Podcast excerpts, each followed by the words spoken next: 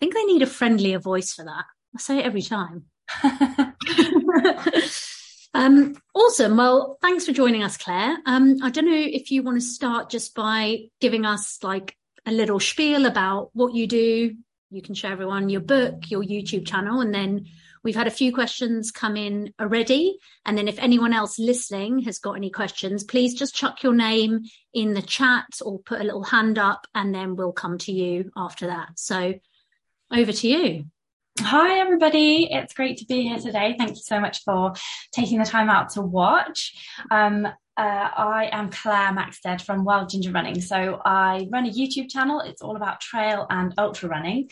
So there's a new film every week about some aspect of trail or ultra running. So it's like maybe a gear review, as you can see from all the shoes behind me there.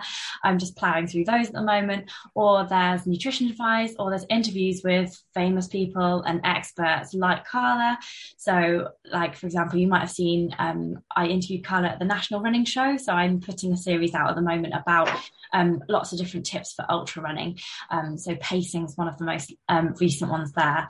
Um, so I've also written a book um, called The Ultimate Trail Running Handbook. So that's just got like loads of advice about gear and nutrition, loads of recipes in there, injury prevention moves, um, strength moves as well. This was before I knew Carla. So if I had known Carla at this point, I would have definitely got her in the book to do some strength moves. And there's training plans as well from 5K to 50K. Um, yeah, so I used to be the editor of Trail Running Magazine. So I founded um, co-founded that with my team in 2020 worked on that for seven years.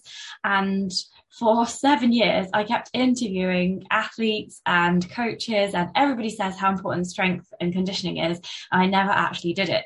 Um, fast forward i don't know is it 10 years later now? Yeah it's 12, 12 years later actually. And now I'm actually doing some strength and conditioning, but that was only because I met Carla at the National Running Show and then suddenly something clicked and I was just like, why am I not doing this? So now since meeting her, I've done it once a week religiously and I'm very proud of myself. awesome. Well done. yeah, thanks. I don't know what it was. It was just like all of a sudden, I think it was because you said like you'd done so many like loads of different things like Le Jog and now Comrades and everything like that. And you said that the only reason you were injury free was because of the strength and conditioning. So I just, I just suddenly, suddenly occurred to me, yes, I get injured all the time. Why don't I do this? So now I do.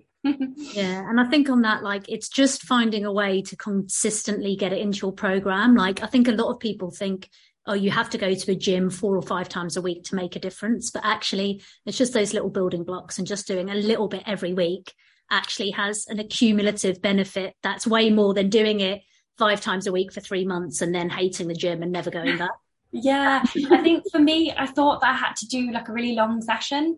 Like, yeah. I mean, even half an hour, I can get a bit bored. So I thought I had to do like an hour to half an hour to an hour.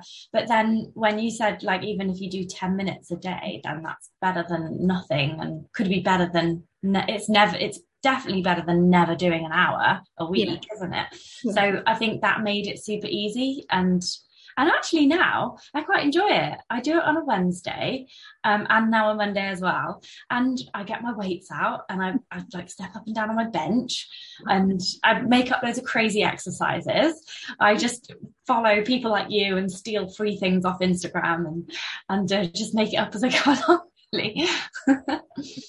awesome. Well, I think with that, we'll go on to our first question from ah, Rachel. I don't know if it Rachel was it you that emailed that in, or was it a different Rachel? Uh, no, that wasn't me. Okay, cool. I thought I'd just check before. um, oh, Rachel. so Rachel's asked a really great question, um, and she said that she's training for London Marathon at the moment, and should she keep on doing strength and conditioning up to the race? So what I do, if it is my A race, then I don't do any strength and conditioning for the 10 days before the race because I think it is really, really important to rest, let all those benefits of the training sink in. You also just don't want something silly to happen like you drop a weight on your foot, you know, something like that. You need to, when you're going into a race, like eliminate anything that could happen. And yeah, you definitely, if it is an A race, 10 days before, I don't do any, S&C. So before Comrades, I um, pre-recorded some of the sessions so I wouldn't have to do it the week of the race and also the week after because I knew I wouldn't be able to walk, which I couldn't for a week. Mainly because you popped your blisters with a safety pin. well, that race is brutal. So yeah, if it's an A race, definitely don't do any in that 10 days before. You can keep on doing yoga and some gentle mobility. Um, that's absolutely fine. I would say if it is uh, like a BC race, one that you're just using as a training race, you're not too bothered about, then you could probably do S&C on like the Monday, Tuesday of that week of your race, but I wouldn't actually do it any later. So I definitely wouldn't do it like Thursday, Friday if your race is Saturday, Sunday. So yeah, B races, C races, I always, I still do S&C in the week before, but A races definitely not for 10 days before the race. So that's my little thing on when to put S&C. And I think that is a great question. Um, also after the race, it kind of depends how you feel. So like for comrades for a week, I literally couldn't walk. Um, and I waited a week to do any yoga or S&C, but actually when I started doing it again, it was just nice to move in a slightly different way and have that like body awareness. It can also sometimes pull out, you know, if you've got a little niggle or picked up anything from a race, doing that S&C and yoga um, can highlight those points. And I haven't used weights for like the first two weeks of S&C after my race. You know, you can just do everything body weight, just really nice and easy, but you want to let your body recover um, afterwards. So yeah, that's that. Does anyone listening have any questions for Claire? Oh, I've got a question for you first, Claire. I just when you were talking about not doing S and C for the ten days before your a big race, yeah. I just wondered how often do you personally do your S and C? Um, so I do S and C um, once a week, um, and then I so the SCY, S&C once a week. I have started doing um, a heavier weights program um, once a week, which I'm going to film over the next couple of weeks, and that will be available for everyone within the SCY group. Um, and then I do core twice a week. Um, okay. So different core exercises and then yoga once. So. so when you film yours for the group, that is that you doing a session. Yes. Um, yeah. Yeah, like the the bigger weights one is going to be a little bit different to how the program's normally structured just because you need to be in a gym and the time that it takes to do the exercises is going to vary differently. So what I'm going to do is I'm going to film how to do the weight and then give everyone like a crib sheet on how you can actually break down um break down the session just because for that one you actually need to do it in in your own time it doesn't quite work in the same same format, but yeah, I think there's there's a place for heavier weights. You don't you don't need to do it. I've only been doing it for the past few months, adding that second session in. Um, I definitely think you want to get consistent with the one a week ones that we normally do first before taking it up to to heavier weights in a gym.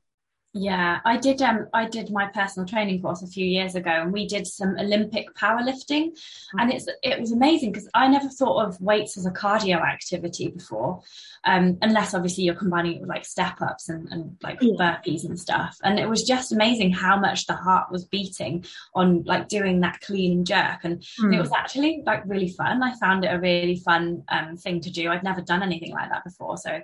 I think that's really great that you're doing the heavier weightlifting. It's, it's it's mm. just it's fun, isn't it? Yeah. My favourite game in the gym at the moment is when the guys are using the squat rack before me and they're like, Do you want me to take help you take the weights off? I'm like, I'm putting more on. Yeah, yeah. You should go up to them and say, "Can I help you? You all right with that?" it's like overtaking cyclists when I'm running. It's like my oh. favourite sport. Wow, that is funny. Mainly mountain bikers on trails. That's when yeah, uphill on a mountain bike, you can be the same speed as a runner, can't you? and they smash past you as soon as you get to a downhill. But oh yeah, yeah, but they're cheating. um, cool. I've got a question for you. You did a really great um video on running poles. Could you give us um like a couple of tips on how to use running poles and how to train with them, like anything that you learned from that video? Yes. So um, I just thought running poles before I made that video. I think it was with Leki poles. Um, before I made that video, I just thought, oh, you just pick the poles up and you just don't, don't, don't. It's not rocket science. Apparently, it is rocket science, and there's all sorts of training that goes with it. So I've experienced a few training classes now, and um, basically they start you off just walking, kind of trailing the poles behind you, um, just kind of hands by the sides. Um, and then once you sort of you sort of kind of instinctively start to move your arms at that point just walking. Um, and then you'll find that the poles sort of stab behind you a little bit because I thought you kind of lifted the pole and planted it forward and then pushed down. But actually it's much more of a when you're running you're just kind of um, letting the arm move naturally and then the pole just naturally just kind of drops to the ground a bit nearer to the foot. It's not like flinging it out in front and stabbing it and pulling. It's just sort of like um, as best I can describe it without actually standing in a circle in the garden, um, you sort of the pole sort of stabs down near your foot area, and then you just you actually push off um, as it's kind of going behind you. So so I thought that was quite an interesting thing because I'd always just thought you sort of like planted it in front and then pushed, but it's actually just a natural drop and then it sort of naturally drops beside your leg and you push backwards on the pole. So I don't know if that is yeah. as clear, but that's what I found. And especially using those Leki poles that I was using, that you're in a special glove. I don't have a pair to show you just here, but you're in a special glove that actually attaches you to the pole. So you can actually just go like this and the poles are still attached to you. So that makes it much more easy to do that sort of fling out action and just let the pole drop and be pushing backwards with the pole. Um, so yeah, that's one tip. Another tip that I do have is when you're using poles, um, if someone's really close behind you and you have to go up a steep bit or climb a stile, then make sure that they're a good distance away because all of a sudden you can be picking them up and stab someone in the eye that is another good tip. Um, there's two types of pole as well. Um, well, three types. You've got the ones that collapse down. Um, you've got the fixed ones that don't collapse down, and then you've got these variable ones where you can vary vary the length of them, and they also collapse down as well. So I have actually, I think I've got three types here to show you. I'm just actually doing a, a pole review for Harrier. So I've got their latest poles in, which is quite exciting. I don't know if anyone's heard of Harrier. No, Hoka don't make poles, so they're not treading on anyone's toes here. No, um, don't worry about treading on toes. This is their latest pole, um, and it's uh, the Helve- uh, the Helvellyn Carbon Pro. So I'm testing these at the moment. Um, so these are a good example of a pole which is just uh, a fixed length. So these are 120 centimeters first. I would advise you to get a pole which is variable to start with so that you can find your perfect length before you invest in a pair like this, which is it, it, oh, it doesn't you have to make sure it clicks. There you go. It's clicked out there. Yeah, so you have to make sure that um, you've got the right length. Um, and then uh, yeah, you just um, put your hand in. Oh, go away, cat. That's the computer. they love the computer. It's so warm, isn't it, for them to sit on? So yeah, you just pop your hand under like that, um, and yeah, yeah, grab it nice and comfy like that, and then you can sort of see it, how you're not kind of using it to kind of jab forwards and then haul yourself along. You're just letting it drop back and then pushing when you get to that angle there. Um, so yes, uh, that's a quick pole 101, just a couple of tips. Um, yeah. yeah. I really like the Leki little glove that you get as well because yeah.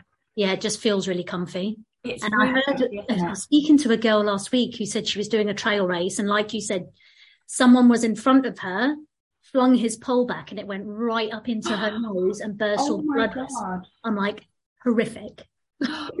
oh, that's terrible. I've never heard it actually happening before, but yeah, it's it's really, really lethal. Um, you can also, if you're trying to overtake people and they're using poles, you've got to be really careful to give them a really wide berth because sometimes they, their pole kind of flings out and you can trip over it as well, especially in low light or, or the dark, yeah. I found. Uh, I'll just show you that the, probably the pole that you'd want to get first is something more like this, with, which has got um, a variable uh, adjustment on it. Oh, that. Right, sorry, I'm just going to have to shut the cat out and ask my husband to feed him if that's what he wants.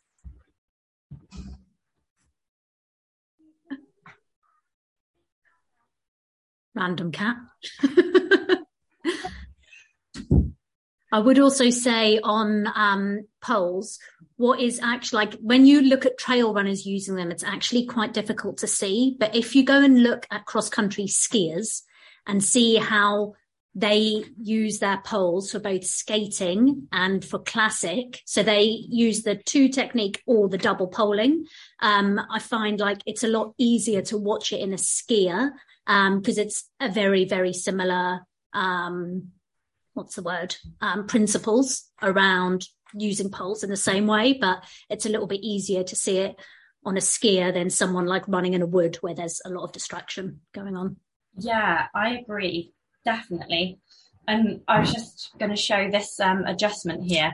This is if you want to start using poles, I would get a pair of poles which which basically adjusts like this. So this is the Harrier Helvellyn pole, and it goes from 105 centimeters all the way up to 120. Um, don't take it past there because the pole will come apart. um, so yeah, you can just figure out there what your most comfortable length is. But also, you want the pole at different lengths for different um, different types of terrain. So if you're going uphill, you might want to make them a little bit shorter, and if you're going downhill, you might want to make them a little bit longer. Personally, I can't be bothered to faff around with poles if I'm in the middle of a race, but if you're out hiking, doing hiking training, or um, doing some uphill running training with the poles, then you might want to do that.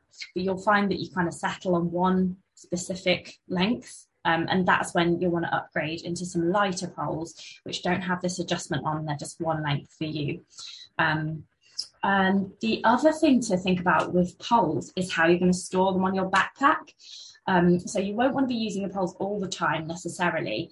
Um, sometimes if there's some technical ground, you might need to use your hands or sometimes um, it's too tricky sometimes going downhill to use poles because you've got to think about four placements rather than just two. So sometimes you won't want to use your poles. Um, so think about where they're going to go on your pack. There's so many different options on different packs for where to put poles. Um, some have them um, across your front.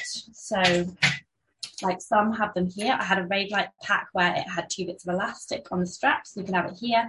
Um, the Salomon do a, a pole quiver where it's just a like a bag, like an arrow quiver like in the medieval times you just slot it back in there you you want to practice that before you're in a big race obviously like with all these things so that you're not kind of i don't know stabbing someone or it's not a massive effort for you to go like that some people will be carrying their poles here and here. Um, some backpacks have them right on the back as well. You've got to make sure with that that you can get them tight enough so they don't just constantly bash you in the back. Um, so that's another thing with poles. It's not just the using of the poles, but the carrying of the poles. You want to make sure they're um, uh, light enough as well. And you can get some, you can get lighter versions, but they tend to be more expensive. And the the most lightweight versions you can get are very, very slim. They're the, the Trailblaze Mountain King Trailblaze poles. They're really, really light. They're like 100 grams, but you can't put your full weight on them. So take that into consideration if you're using your poles for doing um, a race where you're doing river crossings or something like that, because you want a sturdy pole that you can really put all your weight on if you're going to be using them to do river crossings rather than just hanging along on smooth tracks, making yourself propel, propelling yourself faster. So yes, um, yeah. Anything else about the poles? No, I think um, good shout on like where you put them. Like I like to have them along the bottom of my back, like you said, tight in. But um, I found that mine bounced a little bit. So actually on my race belt, I just sewed like a couple more pieces of elastic just to hold it in. I think sometimes you know the race vests are not perfect and you can customize them so You can chuck another bit of elastic. You can chuck some Velcro um, to make it more comfortable. You don't have to go out and buy new stuff. So I've definitely found just that extra bit of elastic held it on quite tight. But you also need to practice like running quite fast with them, especially downhill, because mm. that's when they're going to jingle. If you just practice like running slowly uphill, they're not going to move that much. So make sure wherever you end up placing your poles, you practice running quite at the speed that you're going to be in a race when your poles are stashed, because that's when you're going to find if they bounce or or move move around. Definitely. Um, Graham, did you have a question?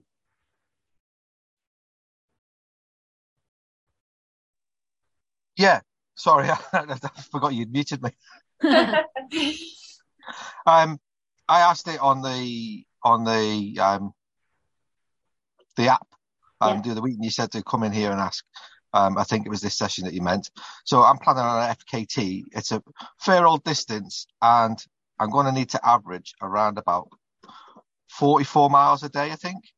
Mm. So, is it best to plan an average distance per day, or have a set time? Let's say I'm going to run for 18 hours, and I know then I've got six hours break, or actually look at the route and decide, well, today it's a bit hilly, I'll only get 30 miles done.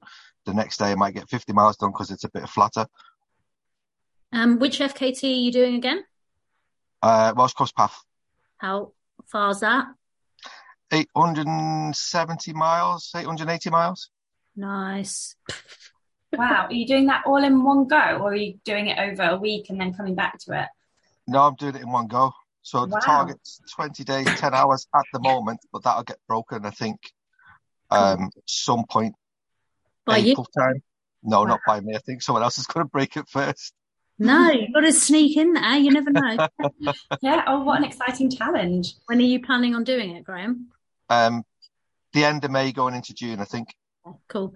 Um, yeah, so it's a really good question. Like the thing with the Welsh Coastal Path is it's quite savage with like all the the hills that you're going to go up. So when I did Le Jog, I basically had so what I did for my plan, which I think will probably work similar for you, is I got the full distance and then I broke it down into how many days I wanted to do it in. So I wanted to do it in 11 and a half days because then that gave me a 24 hour buffer window um, for if anything went wrong. And with like multi day stuff like this, you need quite a big buffer. So for like 20 days, you probably want to give yourself like a two day window. Um, so I would say get that total distance and divide it by 18. Like you don't have to go okay easy. That will give you like a rough distance to hit each day.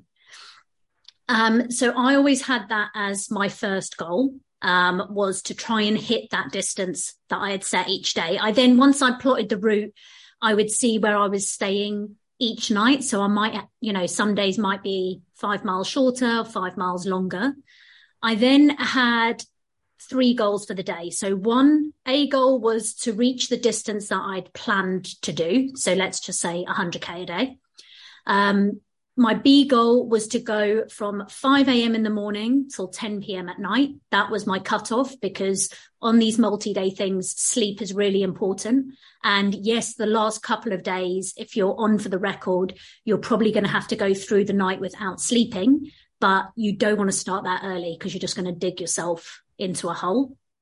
And then my third goal was that a minimum in a day I would do, for me, it was 100K.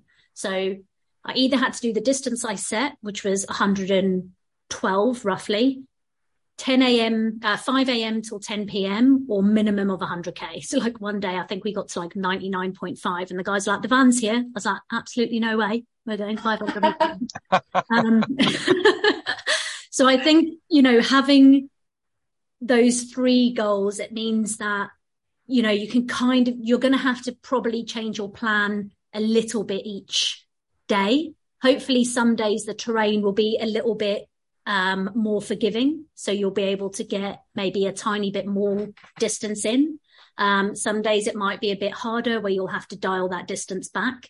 Um, but yeah, with FKTs, definitely plan for that two day window. So then that basically, if, or if you've had a really hard day and you haven't quite hit the distance, you're then going to start to creep into those two days. But it means because you've got 48 hours, you don't have to panic because it's quite a big amount of time. So, and you probably won't see those slippages in miles until probably the halfway point, hopefully.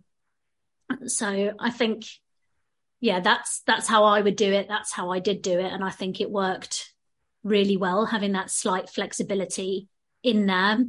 Um, are you planning on taking a rest day, or are you just going all the way through? No, just going straight away through. I don't think the terrain and the time that you need to do it in yeah. allows for a rest day. Yeah. And I think like doing stuff like people told me they're like, oh, you're well ahead. Like, why don't you have a rest day? Because everything is hurting so much, actually having one day off when you're doing stuff like this actually doesn't make a difference. You need two weeks off and you need to sleep constantly and eat loads to actually have the benefit. um, so yeah, you just gotta, I mean, you're good at it, but suck up the pain a little bit if you're going for a record like this. Where are you going to stay along the route? Is it, are you doing it self-supported or supported? I'll be doing it supported. So I've got a, a van that I can sleep in and stuff. So um, I think that's what Reese did. Reese Jenkins, he holds the record. I think that's what he started doing. But when he did um, Le Jog, he was adamant he was staying in a hotel because his wife was with him and she was pregnant. But I think he used that as an excuse because he didn't like sleeping in the van. I've chatted to him and he said sleeping in the van was the worst thing that he could do because it just wasn't as comfy as a hotel. Yeah, and like I agree. Like I slept in a van for the first three days of Le Jog, and then I was like, absolutely no way. And luckily I had a really nice guy that sponsored like hotels for the rest of the way up. And it's just like, if you can find places to stay and people are so nice, you know, if you put it out there, there's people on the route that will be able to, that will, that will give you a room for tonight and for a night. And I really think it does make a difference just in terms of like being able to stand up to get changed. Like I found that really hard having to lie down in a van to like get your clothes on. It's just irritating. Um, and yeah, any on something like this, anything that can make you feel that little bit better, um, is going to help. So just take, if people offer you that, I would like definitely take it. Um, because... You get a shower as well, presumably, if you're in someone's house compared to the van. Yeah and that can make all the difference. When I ran around the Isle of Man, it's nothing compared to the jog. It's, it's only 100 miles, and I did it over six days. I actually I did plan it out, but it was easier because I wasn't going for FKT or anything. But I just got in touch with their local running club, and people were so kind. Like they actually dropped my big bag with my laptop in that I was making the film with every night, and they uh, so they dropped my bag at the next person's house. Um, and then the next person w- was running with me and then like came their partner came to pick me up and and it was really nice. Everyone put me up for the whole six nights and fed me and everything. So if you reach out on facebook groups or or um yeah some local running forums and things like that you might be really surprised by by who you can get to support you. But then it does mean you're a little locked in as to where you get to i suppose. Um so it can have upsides and downsides. So um people are usually really flexible but um yeah you could just see how it goes. It'd be an adventure. Yeah. I can also put you in touch with, so I was coaching a guy called Paul who's currently running the coastline of the UK and is due to finish in about a He's, month. He stayed at my house the other week. Did he? Oh, yeah. see, there you go. Yeah. and he, yeah, I'm sure he'd be great to like if you chat to him about where he stayed in Wales for that bit as well. Well, he's there now, isn't he? yeah. Mad. He's like smashed it. Cool. Do you have any other FKT questions? Does that help, Graham? No, that really helps. Thank you. Yeah, cool. Good luck with the planning. And if you want any more help with it, let me know. And you've got to go beat the record before the next person does. Who's going for it after before you? Um, Matt Evans is going for it. He was going to go for it this year, but he picked up a niggle, so he didn't. He didn't even try. And I've forgotten the other guy's name. He's doing it in July, I think. Okay. Not he was on for the record. He was on for the record this year, but okay. um, he twisted his ankle in Pembrokeshire or just past Pembrokeshire, and it's relatively flat then afterwards. So he was definitely on for breaking the time by a fair chunk, but because he picked up the niggle, he just he, he couldn't wait for and he didn't he didn't want to damage himself too much, so he's going back again. Yeah, July next year, I think. Okay, cool. Well, yeah, looking forward to seeing how your training goes for it. And we'll all celebrate when you beat Reese's record.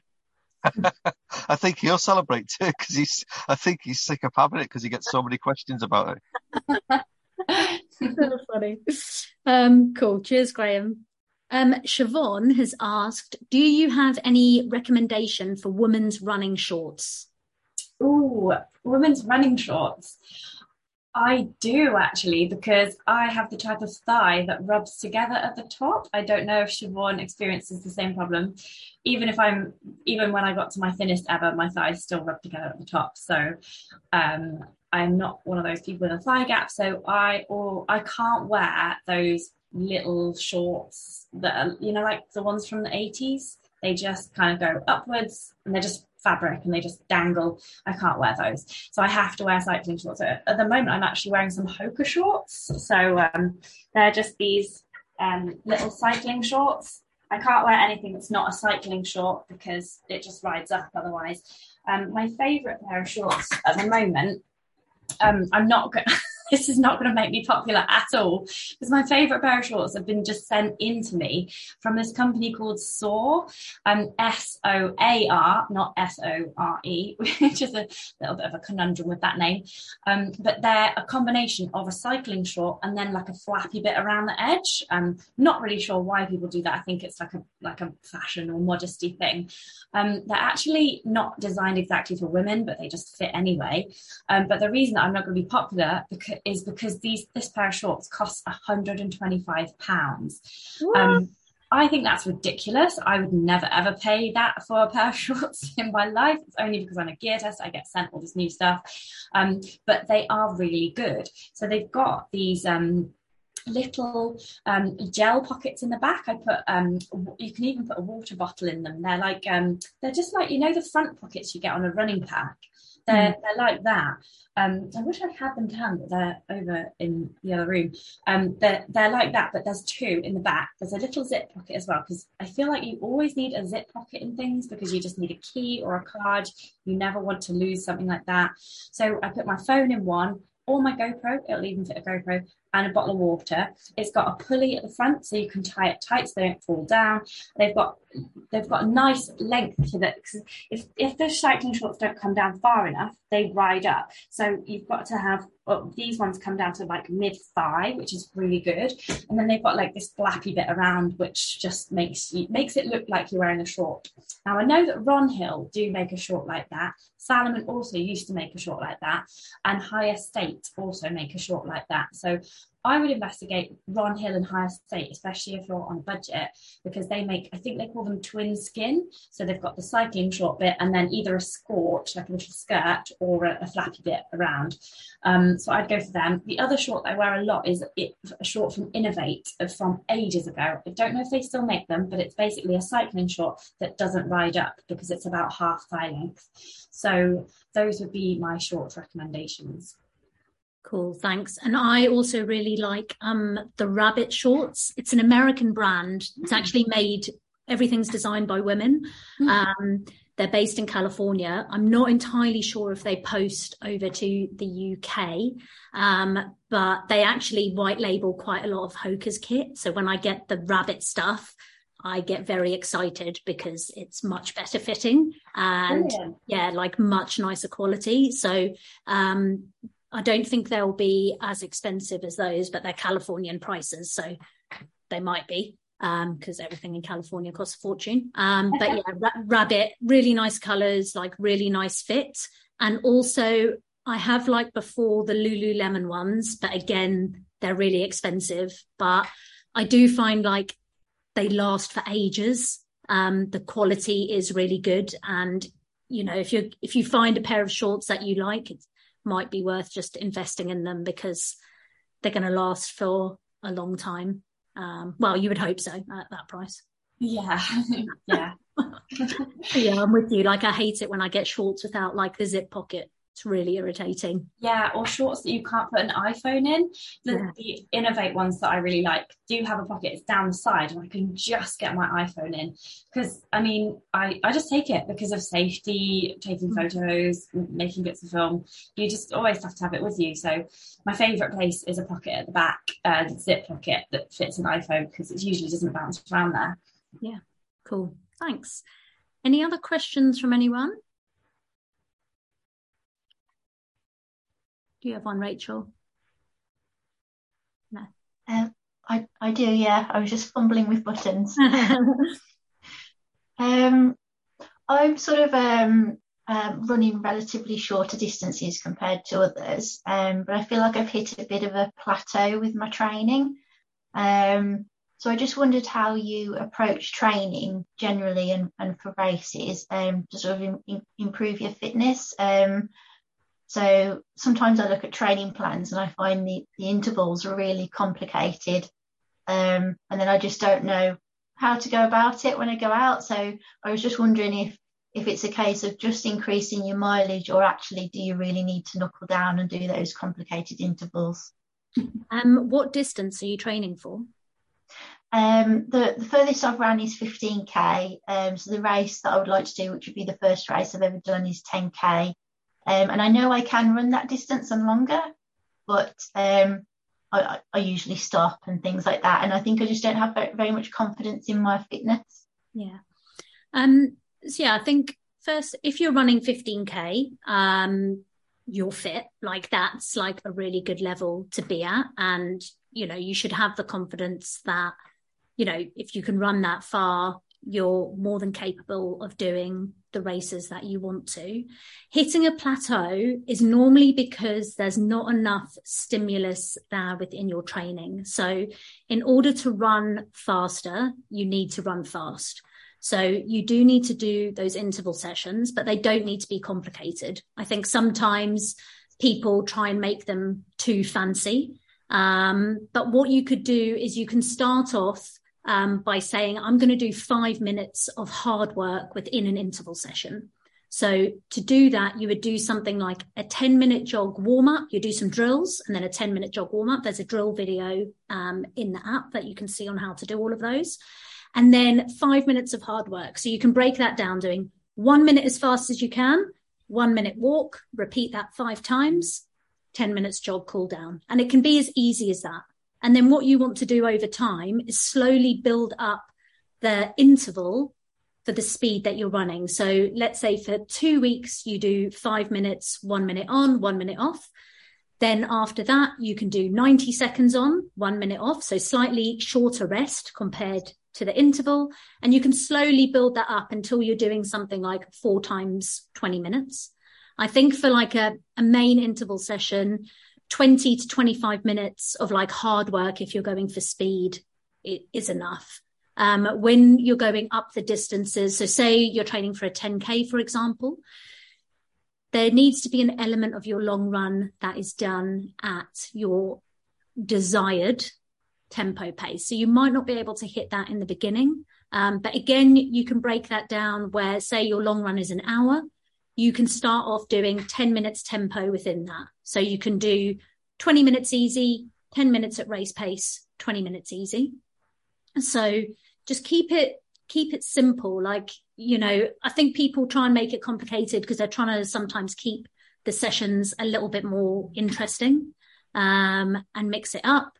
But essentially you need to do the fast bits fast, the slow bits slow, and you can, there's different ways to do it. You can either jog your recoveries or walk your recoveries. I would definitely start off by like walking or standing still. Um, and then you can build up um, to jogging within it. Which watch do you have, by the way? Um, I have a Garmin, but it's the Vivoactive at the minute.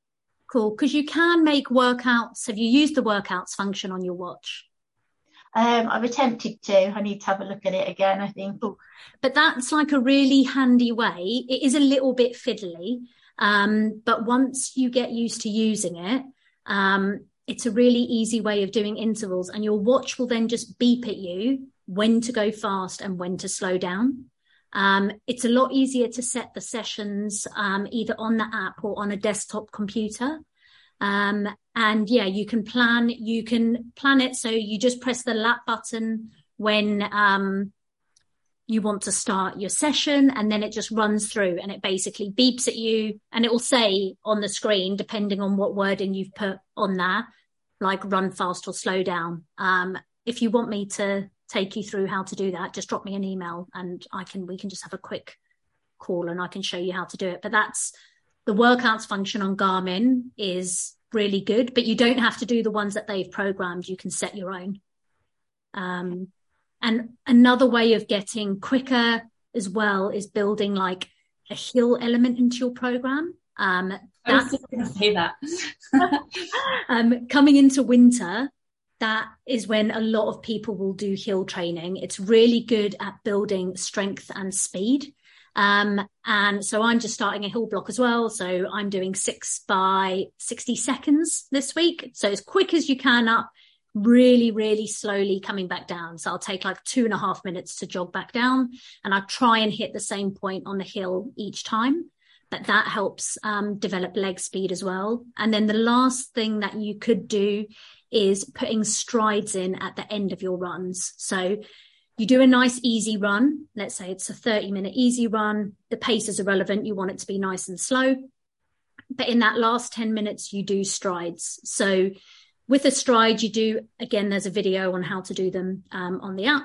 If you do five seconds build, you do five seconds as fast as you can, five seconds slow down, a minute jog, and then you go again. It's not an interval session. It's just that to help recruit those fast, fast twitch muscle fibers and to get your body moving as economically as possible. So just to recap, hitting a plateau, you need to increase your speed. So try and do an interval session once a week. Start off with five minutes of hard work and you can gradually increase that until you're at about 20, 25.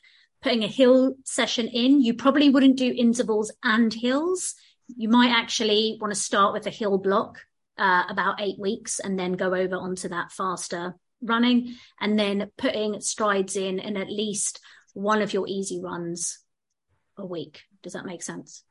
Yeah, that makes sense. That that sounds much more manageable. Thank you. Yeah. I've got another idea as well for you, just based on what I've been doing to get me a bit faster. So I'm training for a half marathon and I've been just really regularly going to park run. Um, so you can instead of having to go out and do your own session, you get a bit of friendly competition. Um, and like say you're doing park run, your best effort is like half an hour. You've just done like as Carla said, you don't really want to be doing more than 25, 30 minutes of really hard work in the week.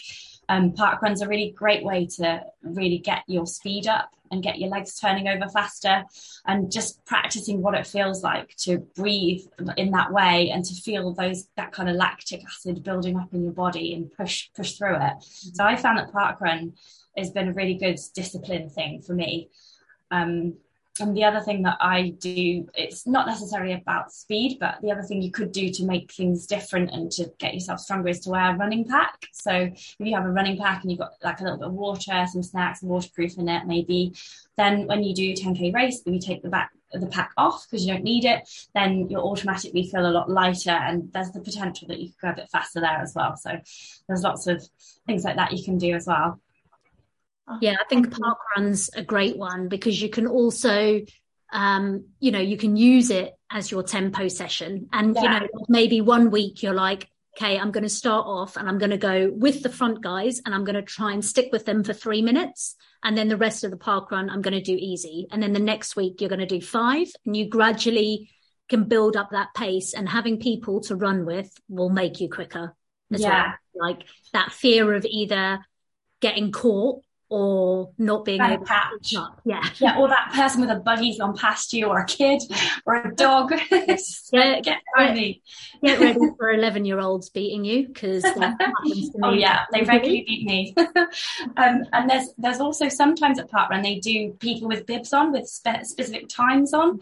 So if you're like if you you're you know cracking a 28 minute park run and then you see the person with the 26 minute bib ahead of you you can lock onto that and you can be like oh, right, okay, if I just keep this pace, keep this pace, having someone ahead of you like that to pace you in that way can be really, really handy for running faster. I, like my friend just paced me to um, a, like a post birth fastest park run for me. Um, and he just ran a little bit ahead of me the whole time, made sure that I stuck to that, stuck at eight minute mile pace for the whole thing. So yeah, just something like that's good. Um, using your watch to just check your pace is good on parkrun as well because it's a, a, longer effort. So just to quick look down and go, am I still on eight minute miles or um, whatever it is, times it by three and you basically get your result, but a bit more because it's a bit more than three miles, isn't it? Yeah. And just give yourself a little bit of time as well. Like often we want to get quicker quite quickly. And I think it can take a couple of months to start to see those changes. But if you do all of this stuff and you can watch, like I'll put this session up so you can watch back and um, hear how to do everything again. Um, you know, just give yourself a little bit of time because you might feel that you're actually tired from doing the intervals and it might feel like you're going slower, but you're not like you're building that strength. So mm. yeah, give yourself a couple of months or maybe even it might be quite good to go and do a park run now, mm. do some hill reps for eight weeks yeah. and do one again and see if you're quicker. Yeah. uh, thank you. I've I've done a few park runs this year, and it does change my mindset and motivate me. So I do quite enjoy that. Um, but there was lots of tips there that I hadn't thought of. Hadn't thought of using. So thank you. That was really all really good. Pleasure. Um, I know you, well, we mentioned waterproofs in your backpack, Claire. Um, someone had a question the other day about is it better to get a waterproof that fits close to your body that you can put your running pack over? Or is it better to get one that is a little bit bigger and can go over a running pack? I don't know if you've got any thoughts. Yeah, I do have I do have thoughts. I have opinions as well. Mm-hmm. So my opinion personally is that I like to be able to put my running pack on under my waterproof. So I like my waterproof to be I just get it one size bigger so that I can put it over the top mm-hmm. and and do it up um, hopefully try it out before you buy it. Um, it depends what size of running pack you're obviously wearing, but if it's a five litre pack, you shouldn't need a huge amount of, of extra sizing there. If you're if you're doing mountain marathons and got a 15 litre pack, then it might be a little bit different. But if you're like, you know, got a, five-ish litre pack, I would get one that goes on the outside. And the reason for that is um, there's a couple of reasons really. Um, the first one is that if you're constantly wearing your pack over your running jacket, you can wear off the durable water repellent coating on it a lot quicker. Um, so then you've you know got water ingress and it's going to be less waterproof. Um, and the second reason is that um, you just you get really hot sometimes in a waterproof and you want to take it on and off quite quickly. So this is a really good way to just make sure that you can really easily as soon as you start getting too hot and you're getting sweat inside the waterproof um, which is totally counterproductive even if it's drizzling if it's a warm day i would not wear a waterproof because you're wearing quick drying clothing presumably um, the only reason i would wear a waterproof is if it was really cold if it was really windy and if i was about to get to the top of a mountain or something like that and I was pre wearing my waterproof to keep me safe and dry. Now, there is a slight caveat with that. Um, you do need to sort of have a bit of mountain sense to know when and when not to wear a waterproof if it is raining. Um, so, if in doubt, wear it. Um, but just having it over the top like that just gives you a bit of extra ventilation because there's like a little bit of like it's less close fitting, it's less clammy.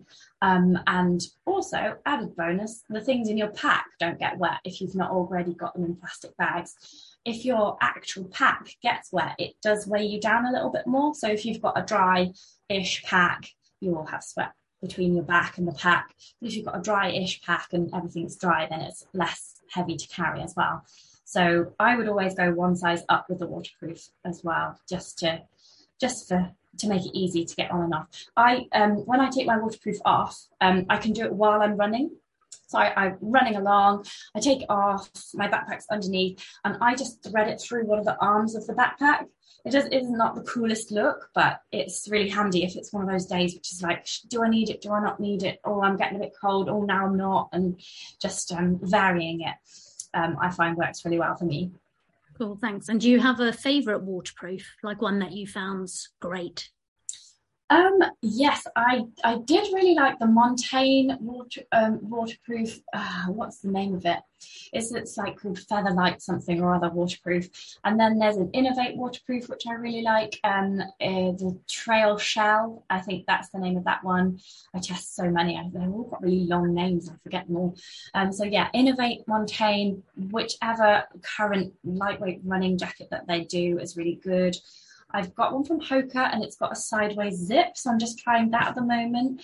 Um, like the zip is asymmetrical, it goes across here, and it's got thumb loops um, with uh, like little soft sort of mini mitts at the end, which is quite nice. Yeah, um, uh, waterproof with thumb loops is quite a nice thing um, for for winter because it can keep your dr- gloves a bit drier if you're wearing gloves, or it can keep your hands a bit warmer if you're not at the stage where you need to put your gloves on yet. The only thing with a thumb loop that I find a little bit difficult with a waterproof is that uh, if you want to w- look at your watch, you do have to keep unlooping it and, and pulling the whole waterproof back, which can be a little bit soggy. but um, but yeah, a thumb loop is, is it's nice to have if if you can find one with thumb loops. Cool, thanks. And a couple more questions. One, can you recommend a head torch? Yes, I can. I'm just actually testing budget head torches right now, so I'll be doing a budget head torch film on my channel. Um, but my two favorite head torches are here. So, a bit bad. I didn't tell Claire I was going to ask her any of these questions, but you've got at least you've got a so um, this uh, these are my two favorite head torches. Um, the first one is a Silva. Uh, you can find reviews of these on my channel if you just Google. If you want to know about any gear, Google whatever gear it is, head torches, the name of the product, whatever, plus wild ginger running. And if I've reviewed it, it should come up in the searches. So it's just um, when I'm not here anymore, that's how you get my information. So this is the Silva Trail Runner Hybrid, um, and it's uh, really light. That's why I like it. Um, it's got a rechargeable battery. It's also got a, um, a red light at the back. So if you're doing any running on the roads, then you can turn it to put the red light on, and it and it just leaps at you like that. So for safety. Um, hasn't got any extra cords, so they've put the cord from the battery pack to the lamp inside the headband, so that's super good. Um, and it's just got um, several different light settings, very simple, like small, medium, large beam, um, and you can rotate the head torch, yada, yada, yada, and it lasts for a good few hours. Um, can't remember the exact stats, but it lasts for a good, nice, long run. If you want um, a super bright head torch, the Silva Cross Trail 7 XT is a really good shout. Um, that I'm currently every month they give me one to win in my competition if you're a patron of mine. So um, that's a really super bright head torch. It's got a big battery pack, but what they give you is a big wire that goes back from the back of the head torch down into your backpack, so you don't have to carry that battery pack on your head. Um, this one is on the head, but it's super light. It's only like 100 or so grams. This head torch. The other head torch I really like, um, this is about 100 grams as well. Uh, it's the petrol, uh, petrol, Petzl Swift R, Swift RL. Um, so the RL stands for reactive lighting, and you can have that on or off. So the reactive lighting is something that it basically it's it, it guesses how much light you need based on the ambient light around you and it puts out what it thinks you need I personally don't like that because I like to be in full control of what light that I'm putting out. And also, if you're running with others with head torches on, then it thinks that there's more light than there is, if you know what I mean. So, um, so that's less less good. So I always use it without uh, without that on. But the reason I like this head torch is that it's only 100 grams, kicks out about 900 lumens. Oh, this one was 450 lumens, by the way. Um, 900 lumens on full, and then um, half that on the other settings. But the reason I like it is because it's got this split headband. Um, all the weight is up front, but it's only 100 grams, so it's fine. Doesn't bounce around, very comfy. Um, but the split headband uh, means you can put your ponytail through that bit, and I just think that that's really comfy compared to this one where you have to um, do something about your ponytail either up or down um, around this um, battery at the pa- at the back there. So that's the Silva Trail Runner.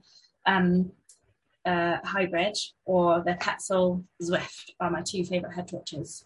Are they both waterproof as well?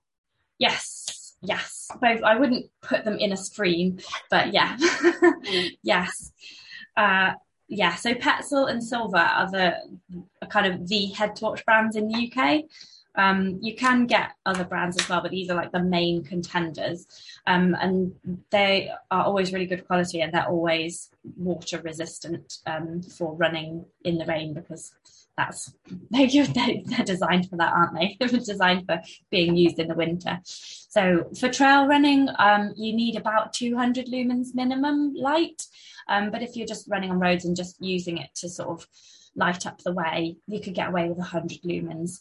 Um, if you want to navigate on trails, then the brighter the better. Basically, you can get head torches that go a thousand lumens plus, but obviously with that higher brightness, you just need a, like a bigger battery. Um, the, hi- the higher the brightness level and the longer it lasts for, basically the bigger the battery pack you need, which is obvious. But you need to work out what you need. Like if you're just going for a two-hour run um, through some trails, not navigating, then then these will be perfect. Thanks. And then last one, just on shoes. What are your favorite trail shoes that you've tried? One for like easy rolling trails and two for like technical, more grippy trails. And I guess actually, sorry, three as we're going into winter, like muddy trails. Oh, yes. Um, well, know a fair few things about shoes because behind me. Um, I haven't actually found my perfect pair of trail running shoes yet. I'm still waiting to find one. Um, I really like a wide fitting shoe, so I've recently been trying some really good wide fit, dedicated wide fit shoes from Altra and also from um, Topo as well. The thing with Altra is that they're zero drop, and I can't really run for a long time in zero drop just because I don't have the calf strength and the Achilles strength to just cope with that different angle. The drop, by the way, is the difference from the heel to the toe of the shoe. So if it's zero drop it's completely flat and there's no sort of heel stack under the heel, which is more normal for, especially for a road running shoe. Road running shoes can have like a little bit of a heel, um, about 10 mil in some cases. A lot of trail shoes have 8 mil, um, but then there's quite a lot of trail shoes that also have 4 mil as well. And Altras obviously zero drop. So I struggle to run more than 8 miles in Altras before picking up a, a left ankle injury. Um, but I do really like the wide fit of them. So I'm just like, oh, why don't they make a transition shoe that's eight mil? um, so I will email them. Um, Topo make a wide fit shoe which is five mil drop, which I've been really enjoying lately. Um, both of those would be for the rolling trails. They're they're kind of for mixed terrain, um, not super super grippy, but not like um, and enough padding to do everything. So those two would be um, for kind of multi-terrain. The Topo has less padding actually, so um, I've been, even though they're five mil drop and wide fit, which is ideal, they need more cushioning for me to do a long distance in. So I'm, I'm still not even close to finding my perfect trail shoe. Um, the, some some shoes that people really get on well with are the Salomon Speed Cross. Um, so I've got the new sixes at the moment, Speed Cross Six, um, and they're a really good multi-terrain shoe. They've got enough padding to go on the roads, but they've got um, uh, quite deep lugs, like five mil lugs that are quite widely spaced so that they don't collect a load of mud. The mud can fall out. Um, so the Salomon Speed Cross is a shoe that a lot of people really, really like for trail running. Um, and they're good for multi-terrain and they're good for quite sloppy stuff as well. Um, if you're going really, really sloppy, it's got to be Inov-8 Mud Claws all the way. So they're like football boots. Uh, so this is, you wouldn't want to wear them on roads at all. You wouldn't want to really wear them on any kind of hard packed path. This is for proper fell running where you're not really on the paths. You're just like hiking up a, running up a mountain and running back down basically. So the mud claws would be brilliant for that. Um, in between would be the cross talons from Inov-8. They are they are grippy, but you can do a bit more multi-activity with those. Um, what other shoes have I been enjoying lately? Uh, basically, anything from Inov-8 or Salomon always wins with me. Um, yeah, that's basically what I've been enjoying lately: the Altras, the Salomon, and the Inov-8. Cool. Awesome. Thank you very much. Thanks. No so much for your time today. That was awesome. So many good hints and tips there, and you can all go back and have a little look through that again. Um, Claire, if you stay there, I'll say goodbye to everyone else. And yeah, thanks everyone for joining, and I will chat to you soon.